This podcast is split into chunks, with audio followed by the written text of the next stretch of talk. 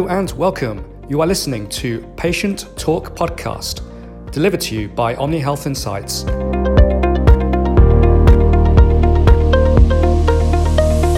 In this month's episode, recorded in partnership with National Reference Laboratory, I'll be chatting with Dr. James Donnelly, Technical Director at National Reference Laboratory in the UAE, to learn about how the NRL approach COVID 19 testing, including new innovations and technologies, and how he sees future management of a pandemic.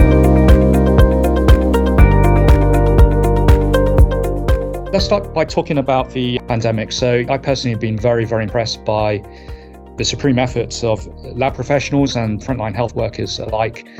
It's been a tremendous battle against the virus, and, and of course, the, the fight continues uh, to this day. But I was personally tested, I think, uh, once or twice in Dubai when based, and the efficiency blew me away. So um, let's go back to when the pandemic emerged in the early months of uh, 2020, which uh, feels a while ago already. What went on in your mind when the need suddenly emerged for uh, rapid testing in the UAE? Did this take you by surprise, or were you anticipating this need? Well, first, I have to disclose I wasn't in the UAE at that time. I've been in the UAE since the fall of 2020 but I'm very aware of what happened here and, and what went on. But I was in the States, and again, the same thing. It was a scramble to try to find tests that would actually be of benefit to individuals. But I know exactly what happened here, and, and the, the efforts of NRL have been heroic, uh, really remarkable at what the people were able to do in, in the teams. They set up labs almost overnight and these labs were fully vetted, they were fully validated, and clearly they were labs that the performance at that time and the performance today are exactly the same. So, really, an amazing, heroic challenge for them. They were able to take PCR to the many thousands within a matter of days. The scale up was in, incredible. The number of samples that were coming in was remarkable. And everyone rose to the challenge. I, I know people were working around the clock, and people still work around the clock on COVID, but literally at that time, people were up in the middle of the night releasing results to make sure that they could have the turnaround time and, and have the responsiveness that everyone needs for reacting to COVID. I would say the UAE and NRL specifically met this challenge in ways that I haven't seen in, in my home country. It's really a tremendous effort. What are the reasons for the team embracing this so quickly? Because it must have been a massive burden, at least initially. Were there any new processes introduced?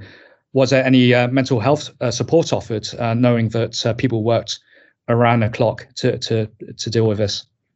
No, I, I think mental health probably would have been dealt with by people on an individual basis, but clearly the team itself served as a support group for everybody else. This company works as a family. There's no other way to describe it.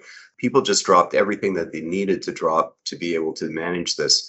Why did they do it? It's simply because it was it was required of them. This pandemic is like nothing we've seen in our lifetime. We've lived through major traumas. Everyone has experienced one or two major traumas. You know, some of them are widespread public, like 9/11, things of that nature. But but this is an ongoing trauma that I think individuals were able to rise up to, and also it's quite therapeutic if you're actually helping other people. I believe that that was something that that sort of kept people strong. But but literally, the, you know, somebody would have to wake up in the middle of the night and start reporting out results because it was their turn to do so. Um, they could do it from their home in some cases, and I I know the the same way it was in the states and everywhere else around the globe. People were uncertain at that time and scared, literally scared. I clearly have never experienced anything like this, and I hope this is the one time in my life that I do experience something like this in terms of mental health, that really wasn't an issue. It was more of how would they scale up? How would they be able to do this? And and certainly, uh, we were lucky enough to have vendors that were able to provide us with supplies that we we desperately needed at that time: swabs, PCR kits, all of the components that you need to have successful testing. So we were fortunate in that case because there were shortages globally for all of that uh, type of material. And um, we just we we built a uh, and expanded a BSL3 lab, uh, a, a, containment lab to be able to process these specimens on the fly while we were actually doing the testing. So it was remarkable at what people did here. Were there any challenges or even failures that you encountered, at least in the initial months of testing, and, and how did you overcome these? I would have to say that because we work in a risk based type environment where we actually can't afford to have failures. Healthcare just doesn't have room for error that way. So you're always anticipating and, and asking yourself, what could go wrong? What do I need to do for the next steps? So no, there there were no failures that would count as anything. Everything worked well. The testing worked properly. There were no situations where we really had uh, any delays in testing. That would be what we'd consider a failure. And so, what was it like in terms of working with um, other stakeholders? So, no doubt this this was a time of intense pressure. Everyone was expected to, you know, to perform around the clock, and and you know, in response to this uh, this huge crisis, unprecedented crisis. What was it like in terms of working with or collaborating with other stakeholders and, and even reporting back? From that perspective, it, it's more or less everyone's trying to do everything they can as quickly as possible and as safely as possible. Uh, our turnaround time here was remarkable in terms of getting PCRs back to individuals. Clearly, at the start, there was a tooling up to be able to get to that point, but now we have a turnaround time that's measured in hours. Uh, whereas uh, I was in the States and my turnaround time was measured in days uh, for me to even get a test to move to the UAE. Uh, Simply put, our capacity here and our responsiveness here to satisfy our customers' needs was unprecedented from what I've seen in other locations. Let's talk about the nature of the virus itself. So, you know, it's not the first coronavirus. Certainly, you know, there's a lot of, I guess, mystery surrounding it uh, still to this day. People not knowing the exact origin of a virus, you know, that's become a, a political issue in a sense now, rightly or wrongly. The very nature of the virus remains, I, I suppose, um, you know, to a certain point, a, a mystery. What were your initial thoughts around it when the coronavirus was uh, discovered, and and uh, how did you approach this in the lab? Well, on a personal basis, my my first concerns were when Wuhan actually was locked down, uh, and uh, other major cities in in China were locked down. For them to go to that effort and extreme, clearly this was going to be something big.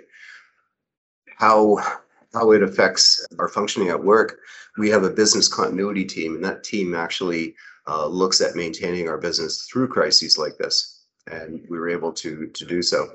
Uh, the virus itself is a coronavirus, and we're no strangers to coronaviruses. We have a, a number of them that um, form part of what we call the common cold. There's lots of viruses that do that, but there's a, a few coronaviruses that take turns and sweep the globe every year. So they take a year off because of our immune system, and then they come back again. Uh, and the ones that were there the, that year get the next year off. In other words, their infectivity goes lower because herd immunity allows us to keep them from spreading. This virus is very different in the sense that so far it doesn't really show any seasonal activity. And one thing to keep in mind is because so many people in the world are infected with this virus right now, it has the opportunity that many viruses don't have to hone its practice its viruses are, are very unstable, and this is an RNA virus. It is allowed to mutate, and if a mutation is successful, that virus will dominate. If the mutation isn't successful, that virus will just go away. And it continues to hone itself. And that's why you hear about variants coming out and now variants of concern. Usually, a virus, when it mutates like that, becomes less deadly because it wants to biologically speaking, it, it wants to spread to more people, but to do so, it has to keep people alive. Otherwise, uh, if it killed you in the first day, for example, it, it would be a situation where the virus wouldn't be very successful at spreading, would it? So nature usually attenuates these viruses. However, because this virus, say, is most infectious during the first period, um, the actual morbidity and mortality that can occur later on with this virus uh, isn't accounted for in its evolution. Its ability to uh, spread is still there because it's spreading in the very first period. What's unique about it is we know a lot about this virus, even though, as you say, it still is a bit of a mystery. The concerns with this virus are that it is binding to a receptor in our bodies that uh, the ACE receptor that are very common in, in many different cell types. And so the, the different types of infections you can get are widespread. And that's why you see such a, a spectrum of disease with this. And of course, our immune system does its best to try to fight off this virus. And as it does it, it also harms us as well in some cases, unfortunately. So the virus itself has a number of proteins on the actual uh, uh, virus surface that that we can use to study it and make assays with to be able to determine whether or not somebody has a, a previous infection, somebody has a no infection, somebody is vaccinated and has a response. You mentioned new variants that have emerged. I mean, like these partly fill me with uh, fear and apprehension. I mean, like seeing, for instance, the uh, the hybrid that's emerged in in Vietnam, which is a combination of the uh, the so-called Indian variant and, and, and the British version. How are you responding to all these uh, mutations um, and, and, variants? I mean, are you, are you having to change your approach in the lab? At, at this point, we don't have to change our approach in the lab. Uh, essentially, these variants can be captured by, uh, if, if you're doing PCR, they're, they're, um, the manufacturers are, are very uh, big on surveillance of these to make sure that their products will detect. And in terms of the antibody testing, uh, World Health Organization and the vendors themselves are making sure that we are not going to see something where uh, a, a, test would not detect either the antibodies or the virus itself. Those are key things that that that kind of surveillance has to go on and, and typically does go on in industry. HIV, for example, that those types of surveillance has been going on for years. So this is nothing new. But what's new is it's happening faster simply because there's so many people out there in the world that are infected. Yeah, that makes sense. Have you introduced technologies or innovations to the lab since the emergence of the pandemic? Yeah, very much so. The traditional PCR, which uh, of course can be used to uh, detect the RNA of the virus, and then there's rapid testing, which is commercially available that we do as well as necessary. We've now uh, brought in what we consider as a, a very new technology, which is viral antigen testing. And that viral antigen testing is very useful because if you have a high prevalence population, eh, or you're trying to put people onto an airplane, for example, and you want to know that you're reducing your risk of exposure, but not necessarily needing it to be a perfect test, then a viral test is very quick and not terribly expensive compared to PCR and technologically easier to do. And that will help you understand whether that population getting on an airplane, if somebody's really, really, really shedding virus, they'll detect it. And in the UK right now, in fact, most citizens, I believe, can get two antigen tests a week, and that's to help reduce the viral load, so to speak, walking around in the population. The prevalence is high enough that it's worth the while for the government to fund that type of testing. So, antigen testing is one. We have various different types of antibody tests. Now, traditionally, we would look at IgG, IgA, IgM when we're doing uh, serology tests. That's all thrown out the window with this one. We just want to know you have antibodies and, and total antibodies. Um, are, are really what we need to, to look at right now. So G and M are the, the target antibodies. Normally G comes up after M in terms of a viral response, but but that's neither here nor there with this virus. In fact, you could have G coming up the same time as M. It just doesn't matter to us at this point. We just want to know you have antibodies. But then we want to know what the antibodies are directed to. So if you've had the Pfizer vaccine or, or Sinopharm, then you'll have antibodies to what we call spike proteins. The virus is called a coronavirus for a good reason. It has what looks like little spikes coming off of it, making it look a lot like a crown or a corona from the sun. And so those little spikes are the proteins that we want to measure and are also the proteins that are used in the vaccines to make you immune to it. As we measure those, we can tell if somebody's been vaccinated, we can tell if somebody's had a prior infection but we can't tell which is which. So we also have something called the nucleocapsid N assay. And that one is used to be able to let us know if somebody has had a prior natural infection. And if they've had the natural infection, still doesn't stop them from getting the vaccine. And so we can measure the titers, the concentrations of those antibodies later on. The next test that we brought in is a neutralizing antibody test. And this is becoming very important as more people are vaccinated. The neutralizing antibody test, and it's a surrogate test, but it gives you a very good indication as to whether or not your immune system from the antibody sense is actually going to help you fight off the virus. So eventually down the road, we think that this could be useful for a number of reasons. Drug companies right now that, uh, are vaccinating individuals and doing trials on vaccinations are using, what's your threshold where you actually are maybe going to be at higher risk to get the virus again after you've been vaccinated? And if we get to a point where we say, you're safe here, you don't need a vaccination, or we're able to say we can pinpoint every six months you'll need a vaccination, or every two years you'll need a vaccination, that's really something that's going to help around the world, not just in the UAE, but really be critical for us to manage this and get away from being in a pandemic and hopefully looking at a post pandemic phase. But this virus will be with us forever. Yeah, I certainly uh, get that, uh, that, that feeling myself. But you mentioned a post-pandemic future, and uh, that brings me on to the next question, which you probably partly answered anyway, which is so the independent panel for pandemic uh, preparedness, which is uh, co-chaired by Helen Clark, they recently released a report which offered recommendations into how to avoid the next pandemic, I guess. And uh, and so one of the uh, recommendations was to uh, scale up diagnostic uh, testing around the world, which at the moment remains to be achieved properly, I guess. What advice or insights would you have to listeners? Maybe they're based in governments worldwide, policymakers. What needs to be done in order to scale up testing on a global level? What what uh, insight can you can you provide into that? It, this has to be unified. You need a global communication coordination effort, which World Health Organization is very capable of doing, and they are doing right now. But you need the buy-in of all the governments, as opposed to public good. And public good is something that we absolutely need to focus on when it comes to pandemics. This has been recognized for years.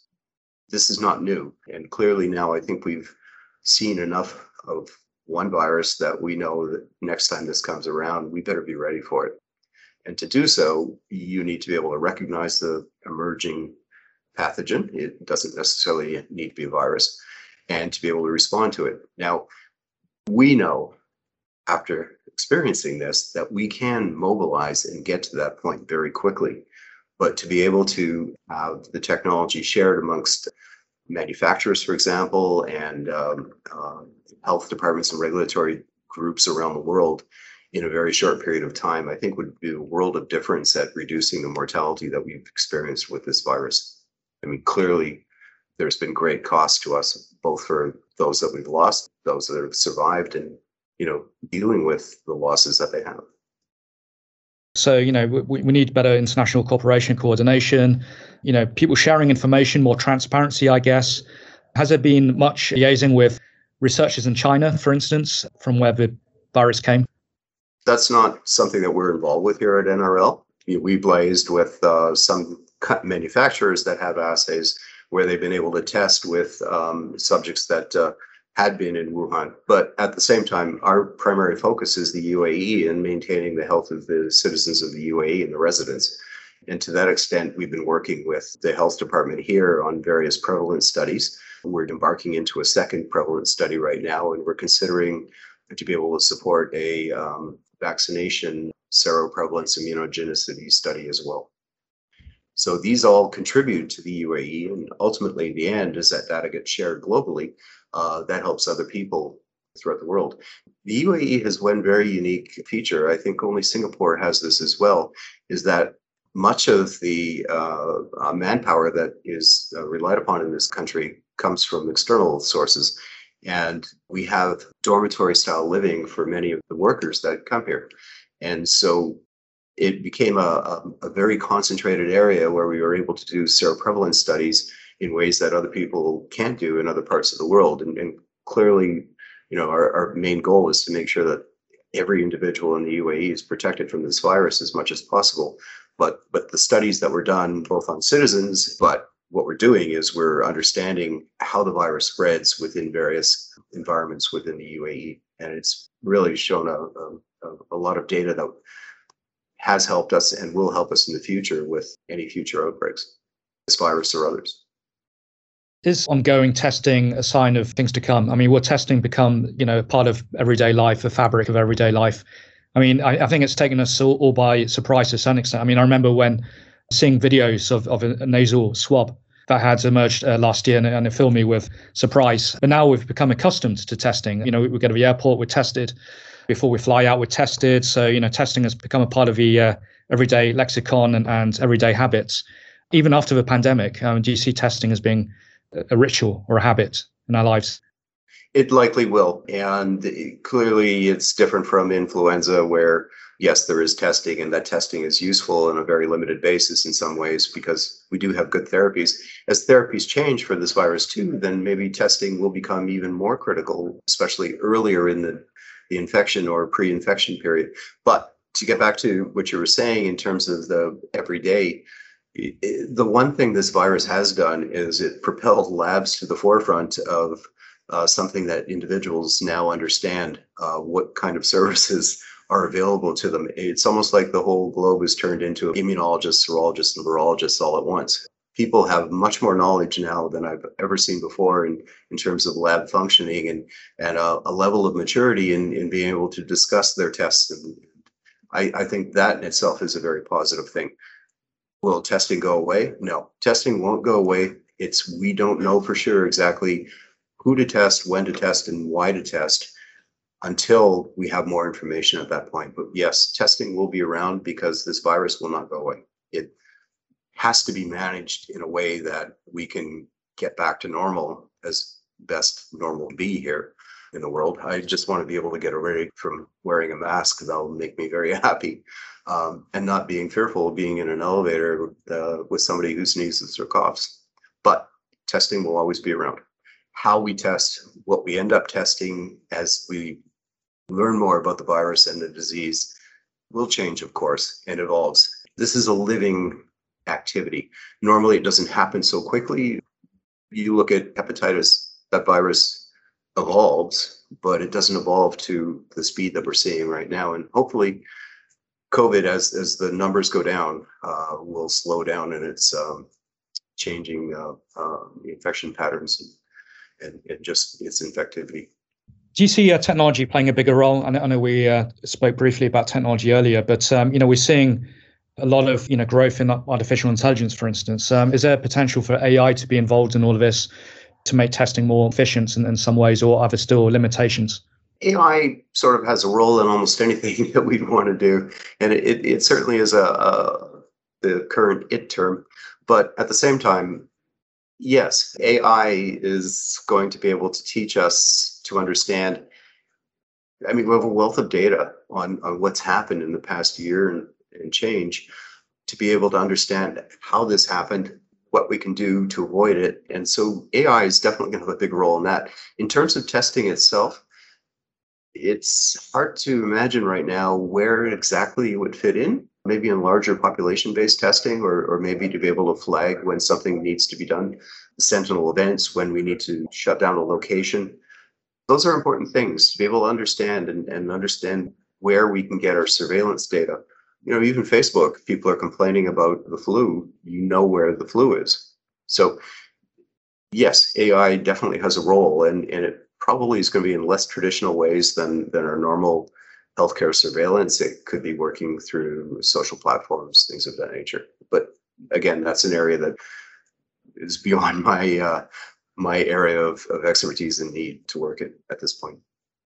Moving on from technology to, um, you know, I guess this is more of a uh, policy consideration, but should should testing become a, a mandatory thing? I mean, you know, at the moment, I mean, like there are people who refuse to be tested, or testing is limited to certain areas. You know, like if you or certain activities, like if you're flying, then you know you're, you're expected to be tested. But you know, I remember, well, you know, obviously I'm, I'm from the UK you know, last year there were no mandatory tests required for arrival into UK airports. Does that need to be changed, you know, around the world? Now, if it comes to getting on an airplane or, or putting people around you at risk, then definitely I'm all for mandatory testing. I, I would not ever expect somebody's opinion uh, or rights to freedom, as some people say, uh, to put other people at risk. In other words, you have a responsibility to society. We all do. And, and that's one of the reasons why people get vaccinated is not necessarily for them. It's for everyone around them. It's for their grandparents. It's for their parents, their children, their friends, their neighbors, anyone they touch. It doesn't matter who, who that person is. You're actually getting vaccinated for them. So